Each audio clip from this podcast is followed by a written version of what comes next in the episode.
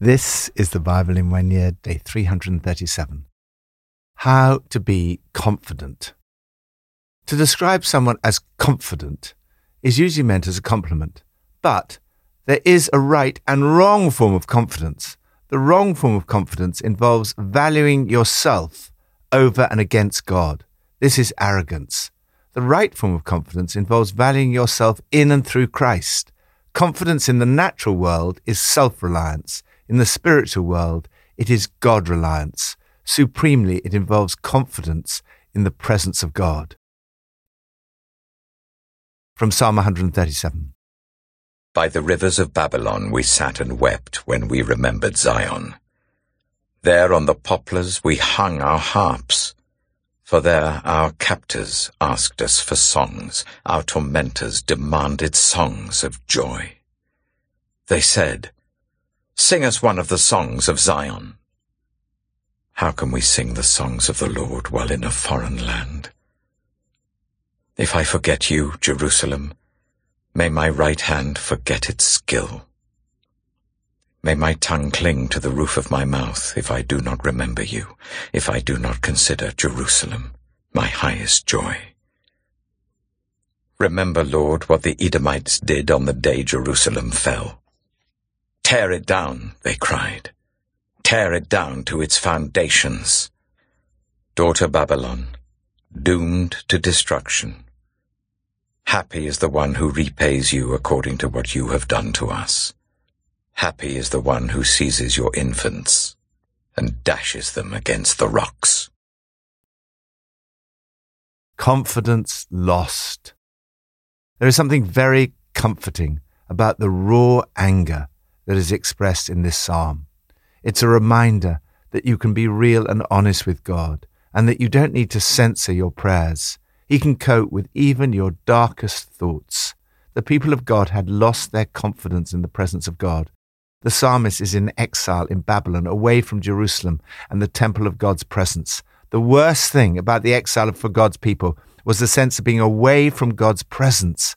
By the rivers of Babylon, we sat and wept when we remembered Zion.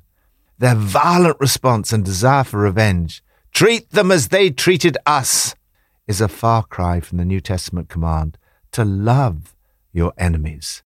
But it's a cry within a lament of people tormented and desperate for God's presence. Lord, I long for your presence today. New Testament from 1 John 3.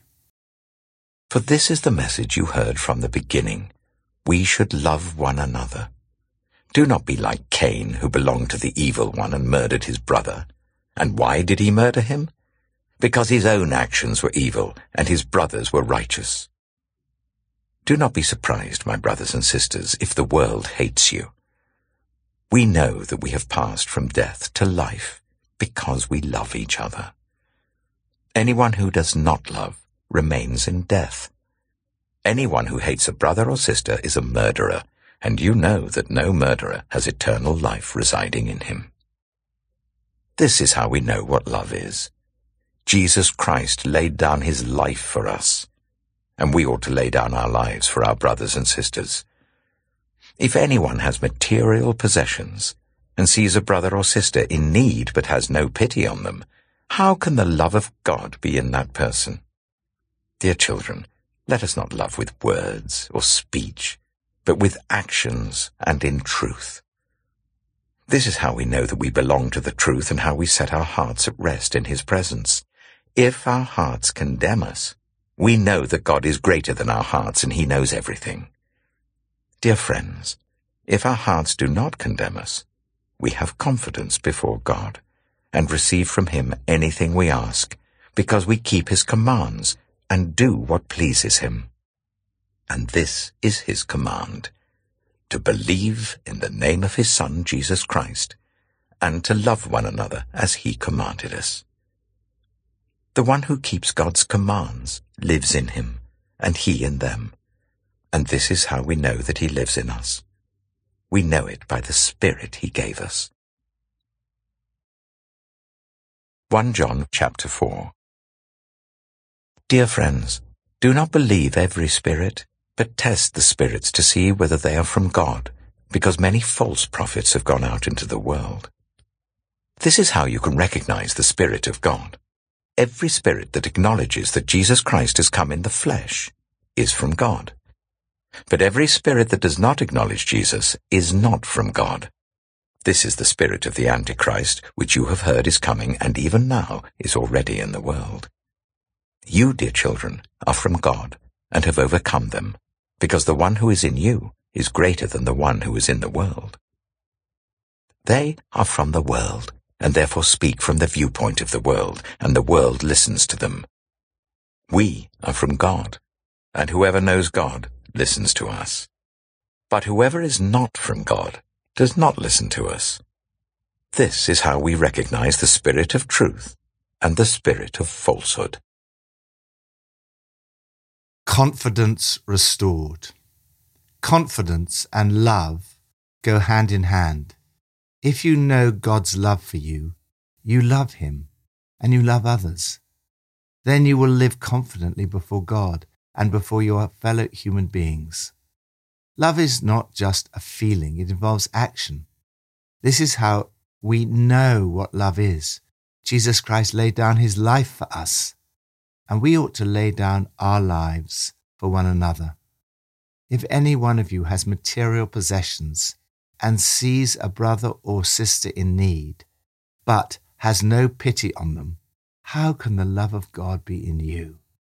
It's important to tell people that God loves them and that you love them. However, words are not enough. My dear children, let's not just talk about love. Let's practice real love. Demonstrate your love in the way that Jesus did, by actions, especially towards the poor. This is a hugely challenging command in a world where many of our brothers and sisters are in desperate need. We must take action on issues like injustice, global poverty, creation care, and preventable disease. Also, in the context of the local church, show your love not just with words, but also with actions and in truth. God wants you to be confident before Him. He wants you to be bold and free before God. Confidence is the opposite of condemnation. Condemnation never comes from God. There is now no condemnation for those who are in Christ Jesus. Condemnation comes either from the devil, who is the accuser, or from our own hearts. There's a big difference between condemnation, debilitating self criticism, and conviction of sin, which comes from the Holy Spirit. When the Holy Spirit convinces me about my sins, it's very specific. I know what I've done wrong. The purpose is to help me repent, be restored, and lifted up again. On the other hand, condemnation is more of a nebulous feeling of guilt and shame that makes us feel bad about ourselves, even after we've repented and asked for forgiveness. It steals our confidence before God. A wonderful reassurance is that God is greater than our worried hearts and knows more about us than we do ourselves. No one is perfect, but even imperfect love is evidence of the Spirit at work in your life. When you recognize the failings in your heart, your hunger for a more perfect Christ like love should not shake your assurance, but rather confirm it. God does not condemn you, but He accepts you in spite of your failures, weaknesses, and imperfections. Indeed, He promises that you will receive from Him anything you ask because you obey His commands and do what pleases Him. What does it mean to obey His commands and do what pleases Him? It's very simple. Two things are required First, to believe in Jesus, and second, to love one another. If you do these two things, you can be assured that you live in Him and that He lives in you. This is how we experience His deep and abiding presence in us by the Spirit He gave us. How do we know that it's God's Spirit and not some other Spirit who lives in us? Every Spirit that acknowledges that Jesus has come in the flesh is from God. We'll fight many battles. We will be hated by the world. There will be many false prophets. Not everyone who talks about God comes from God, but you can be confident because the one who is in you is greater than the one who's in the world. Lord, thank you that I can know your presence through your Spirit and that I can have confidence before you. Help me today to love in the way that Jesus loved, to be willing to lay down my life for others. Old Testament from Daniel 9 to 11. While I was speaking and praying, confessing my sin and the sin of my people Israel, and making my request to the Lord my God for his holy hill, while I was still in prayer, Gabriel, the man I had seen in the earlier vision, came to me in swift flight about the time of the evening sacrifice. He instructed me and said to me, Daniel, I have now come to give you insight and understanding. As soon as you began to pray, a word went out, which I have come to tell you, for you are highly esteemed. Therefore consider the word and understand the vision. Seventy sevens are decreed for your people and your holy city to finish transgression, to put an end to sin, to atone for wickedness, to bring in everlasting righteousness, to seal up vision and prophecy, and to anoint the most holy place. Know this, and understand this. From the time the word goes out to restore and rebuild Jerusalem until the anointed one, the ruler, comes, there will be seven sevens, and sixty-two sevens. It will be rebuilt with streets and a trench, but in times of trouble. After the sixty-two sevens, the anointed one will be put to death and will have nothing. The people of the ruler who will come will destroy the city and the sanctuary. The end will come like a flood. War will continue until the end, and desolations have been decreed. He will confirm a covenant with many for one seven. In the middle of the seven, he will put an end to sacrifice and offering, and at the temple he will set up an abomination that causes desolation, until the end that is decreed is poured out on him. Daniel chapter 10 In the third year of Cyrus king of Persia, a revelation was given to Daniel, who was called Belteshazzar. Its message was true, and it concerned a great war. The understanding of the message came to him in a vision. At that time, I, Daniel, mourned for three weeks.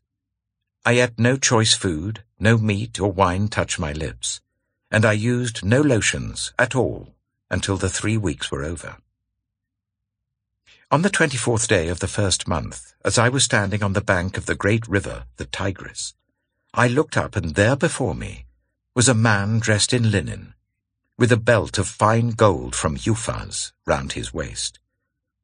His body was like topaz, his face like lightning, his eyes like flaming torches, his arms and legs like the gleam of burnished bronze, and his voice like the sound of a multitude. I, Daniel, was the only one who saw the vision. Those who were with me did not see it, but such terror overwhelmed them that they fled and hid themselves. So I was left alone, gazing at this great vision. I had no strength left, my face turned deathly pale, and I was helpless. Then I heard him speaking and as I listened to him, I fell into a deep sleep, my face to the ground. A hand touched me and set me trembling on my hands and knees. He said, Daniel, you who are highly esteemed, consider carefully the words I am about to speak to you and stand up, for I have now been sent to you. And when he said this to me, I stood up, trembling. Then he continued, Do not be afraid, Daniel. Since the first day that you set your mind to gain understanding and to humble yourself before your God, your words were heard, and I have come in response to them. But the prince of the Persian kingdom resisted me twenty-one days. Then Michael, one of the chief princes, came to help me, because I was detained there with the king of Persia. Now I have come to explain to you what will happen to your people in the future, for the vision concerns a time yet to come. While he was saying this to me, I bowed with my face towards the ground and was speechless. Then one who looked like a man touched my lips, and I opened my mouth and began to speak. I said to the one standing before me, I am overcome with anguish because of the vision, my lord, and I feel very weak. How can I, your servant, talk with you, my lord? My strength is gone, and I can hardly breathe. Again, the one who looked like a man touched me and gave me strength. Do not be afraid. You who are highly esteemed, he said. Peace. Be strong now. Be strong. When he spoke to me, I was strengthened, and said, Speak, my lord, since you have given me strength. So he said, Do you know why I have come to you? Soon I will return to fight against the prince of Persia, and when I go, the prince of Greece will come.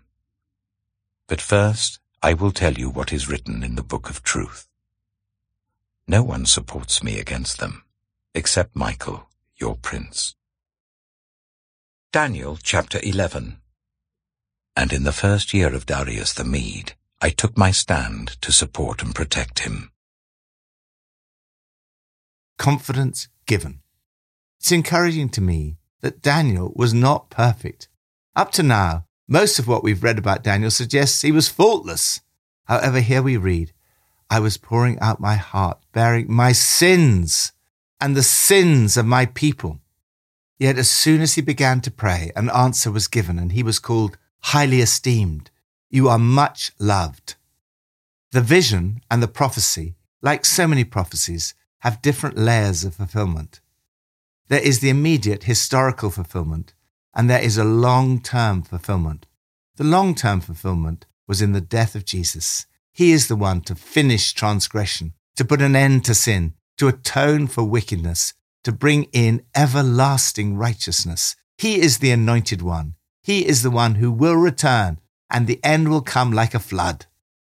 Jesus echoed these words to his disciples when speaking about the struggles that his followers would face after he'd gone and until his final return. They're partly fulfilled whenever someone sets themselves up against God, from Roman emperors to Stalin, and will one day be fulfilled in Jesus' final victory over evil. Daniel has a vision, which, when read through the lens of the New Testament, we understand to be a vision of Jesus. I looked up, and to my surprise, saw a man dressed in linen, with a belt of pure gold around his waist. His body was hard and glistening, as if sculpted from a precious stone, his face radiant, his eyes bright and penetrating like torches, his arms and feet glistening like polished bronze, and his voice, deep and resonant, sounded like a huge choir of voices. This is very similar to the description of Jesus in Revelation. When Daniel sees the vision of Jesus, he went weak in the knees. The blood drained from his face. As Daniel humbles himself, he receives reassurance. A voice tells him, Relax, Daniel, don't be afraid. From the moment you decided to humble yourself to receive understanding, your prayer was heard. The vision continues, and Daniel describes how he was surprised by something like a human hand that touched his lips. He goes on, I opened my mouth and started talking. This human like figure touched me again and gave me strength. He said, Don't be afraid, friend, peace. Everything is going to be all right. Take courage, be strong. Even as he spoke, courage surged within me. I said, Go ahead. Let my master speak. You've given me courage. When Jesus touches your lips, you're given the confidence and ability to speak. When Jesus touches your body, you're given the confidence and strength to act. The message given to Daniel is do not be afraid. Peace, be strong. This confidence comes to you because Jesus gives you boldness, peace, and strength. Lord, I desperately need the presence of Jesus with me. Help me to understand your word and to humble myself before you. Give me confidence in your presence. Please touch my lips and give me the confidence and ability to speak your words. Please touch my body and give me the confidence and strength to act. Take away my fears and give me your peace. Pippa adds In Daniel 10, verse 19, Daniel says, When he, God, spoke, I was strengthened. If you are feeling like Daniel, that your strength is gone and can hardly even breathe, you too can hear the voice of God today saying, Do not be afraid. Peace. Be strong now. Be strong.